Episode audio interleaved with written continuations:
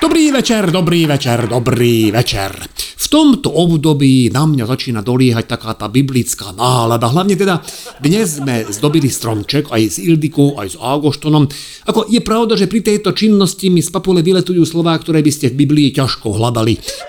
Jedine tak v nemeckej jazykovej verzii v pasáži, kde sa spomína, že cesty Božie sú plné zákrut. Áno, Ďakujem mladej pani, že ako jediná pochopila tento ťažko intelektuálny for. Pre zvyšných, čo ste tu, dementných, vám pripomínam, že zákruta po nemecky je die kurve. No, proste ide o to, že máme stromček umelý. A ten za ten rok, teda vlastne 11 mesiacov, čo je v pivnici, natlačený v škatuli, tak zmení svoj tvor na nepoznanie. Prvé hodiny prípravy sú len o tom, že vyrovnávame konáre. Ono akože memlen konáre, celý je taký nejaký pokrčený. A potom ide zdobenie, ale keďže máme ozdob málo, tak ich musíme dávať len na jednu stranu stromčeka. No ale hneď ako to dokončíme, tak potom na ten stromček pozrieme a zistíme, že tak ako je zrovna otočený, tak tu jeho krivosť vidno najviac. Takže ho otočíme tak, aby vyzeral čo najrovnejšie, lenže tým pádom sa nám žiarovky aj ozdoby dostanú k stene a vpredu je veľké hovno. Tak sme ho zase obrali a na noho vyvešali, lenže stromček zase skrivel na druhú stranu. Tak sme pochopili, že on není krivý akože sám od seba, ale tým, že všetky ozdoby sú len na jednej strane, tak ho vždycky na tú stranu ťahám, takže to je vážny problém. No, no takže máme ako možnosti dve.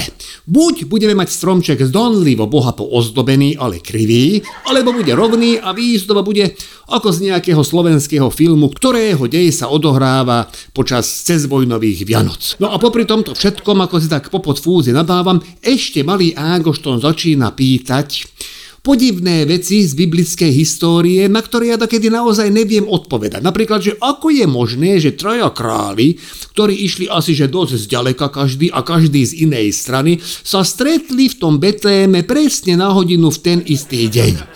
Najprv som mu chcel vysvetliť, že celý ten čas vianočný, aj to narodenie Ježiška, že je to jeden veľký zázrak, ale toto už na neho moc akože neplatí, tak som začal aj ja nad tak trošku ako dumať tak som mu vysvetlil, že asi bol tam kde na predmestí Betlehema dajaký hotel, kde sa navzájom počkali tí traja králi a potom naraz došli. Ale toto mu tiež nedalo, lebo mi teda vysvetlil, že vtedy asi neboli lietadlá, ani autá a že teda asi ťažko sa mohli s mobilom dohodnúť, lebo ani tie neboli.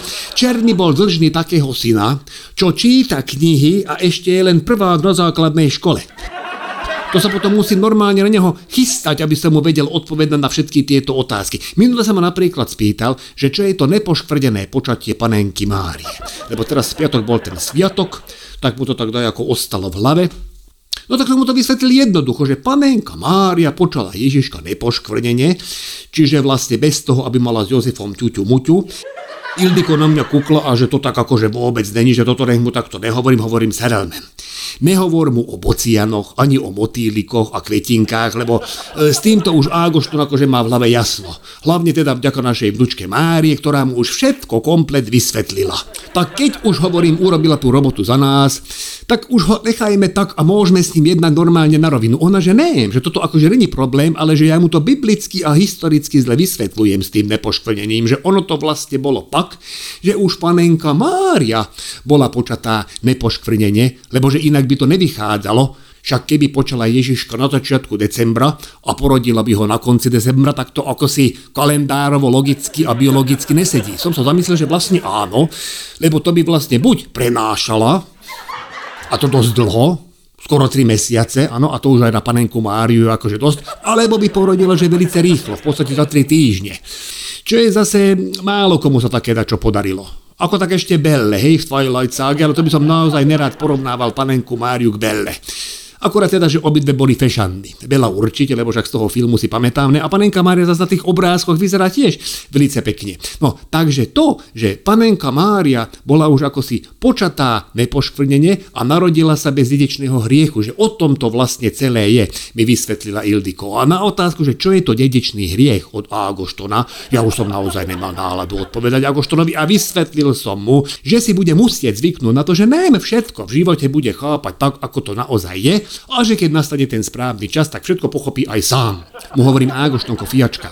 Je toľko vecí v živote, ktoré ja som dlho chápal úplne inak, než naozaj boli, A on sa ma hneď tak provokačne spýtal, že napríklad, čo no tak vravím napríklad, že e, v pesničke My jedem, jedem, jedem v ďalovky je kraja, ktorú sme často spievali ako pionieri ešte na základnej škole, sa tam spieva, že a bez jamu papugája.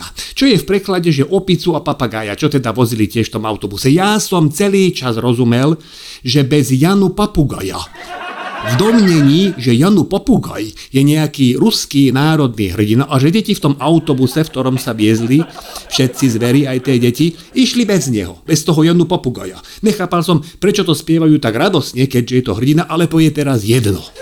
Alebo napríklad také slovné spojenie, že je to nápadné jak pesť na oko. Ja som dlho rozumel, že pes na oko. A som nechápal, že prečo práve pes na oko je ako príklad toho, že má byť dačo nápadné. Ako však je, uznávam.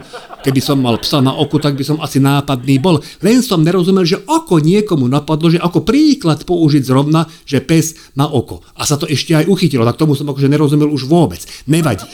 A Tonkovi toto ako príklad nestačilo a ďalej sa zaujímal o rôzne výjavy z Biblie, lebo je toho teraz veľa všade na okolo a mám pocit, že už to dlho neostáva stojíme s tým, že darčeky nosí Ježiško.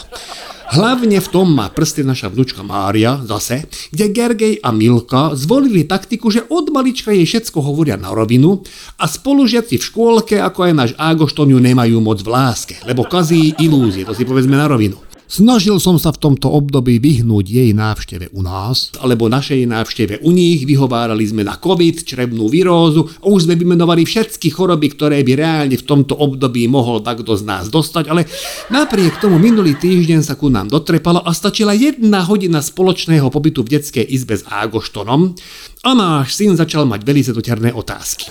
Napríklad, že ako môže Ježiško všetko stihnúť tie darčeky poroznášať za jednu noc všetkým. Hovorím synak, zázrak. To sú veci, ktorými proste nerozumieme a nikdy rozumieť nebudeme. Ja napríklad dodnes nerozumiem tomu, ako je možné, že po toľkých rokoch mamičkinej kuchyne ja ešte žijem. Tiež verím, že je to zázrak a viac sa tým nezaoberá. Potom ma pýta, že či aj Ježiško mal deti. Hovorím, no tak podľa Biblie nebol ženatý, ale ja mám takého tušáka, že s tou Máriou Magdalénou sa predsa len lúbili a podľa mňa není vylúčené, že ženatý s ňou bol a že mal aj deti. Lebo hriech to nie je, však sám pán Božko nahlásil, ne, že by sme mali milovať a množiť, tak nechápem, prečo by zrovna jeho syn mal byť výnimka. Ale ak mal teda ženu a deti, tak mu naozaj nerozumiem, prečo vyliezol po troch dňoch z tej jaskyne. Lebo ja so skúsenosťou s vlastným manželkom a vlastnými deťmi, tak ja už by som tam radšej ostal, ale to je jeho vec. Malý sa tak akože pousmial, že to museli mať cool tie jeho deti. Ja hovorím, čo, akože mali cool tie jeho deti. A on, že vlastne jeho deti boli jediné, ktorým nebolo treba klamať, že darčeky nosí Ježiško. Na tom som sa celkom aj ja akože pobavil a už som teda dúfal, že otázok na túto tému bude dosť, ale to bol ešte len začiatok. Vraj sa dopočul, že svatý Jozef nebol tak celkom Ježiškov otec, aj keď sa tak teda tváril, a že či ho teda panenka Mária podviedla, a že ak áno, tak s kým. Tak akože uznáte, toto už je vysvetľovanie náročné, tak mu hovorím, že určite ho nepodviedla, to by asi nebola svatá a hlavne bola panna, tak asi ťažko mohla ako ho podviesť a že s Jozefom sa lúbili tak inak. A že ťuťu muťu teda vôbec nemal. Ona vlastne ťuťu muťu nemala s nikým. No a sme sa zase dostali k zázraku, že ju teda požehnal duch svatý, ona na to otehotnela, kúkol na mňa a že teda bola na umelom oplodnení. Už som strácal nervy, aj argumenty. Tak vravím, že Svojím spôsobom áno, ale že to bolo také velice netradičné umelé oplodnenie a že s tým, čo sa robí teraz, to nemá veľa spoločného. Nedal som mu čas na ďalšiu otázku a zakázal som debatu na túto tému až do Silvestra, lebo som sa bál, že poviem dačo, čo by mohlo byť použité proti mne. Hlavne nechápem, prečo sa fur všetci tieto veci pýtajú mňa, prečo s tým neotravujú Ildiko. Ona vždy len tak založí ruky v bok a kúkne na mňa, akože nech sa páči, lacikám vysvetľuj. A čo som ja chodiaci Google, tak som protestne sa chcel odpratať z obývačky, ale som zachytil okábel od vianočných žiaroviek a strhol som so sebou celý stromček. Všetci na mňa kúkali, lebo som porozbíjal aj tých pár gúl, ktoré sme ešte na tom stromčeku mali. A ja som pri strate kontroly, ktorá už mňou otriasala, vyhlásil, že to máte za to. Pán Božko vás potrestal za to, že pýtate na samé hovadiny. Odmotal som si kábel z nohy a vyšiel som na záhradu, kde som si ušulal cigaretku a dúchal som do zimného večera kúdole dymu. Mysliac pritom na Ježiška, ako na mňa kúká tam z hora, asi tak vraví, že nehnevám sa, lacikám na teba. Robil si, čo sa dalo. Tak, do Vianoc ešte počujeme, ale by som chcel poďakovať z tohto miesta všetkým našim fanúšikom, ktorí nás poctili svojou návštevou na niektorom z našich predstavení v rámci jesennej šnúry.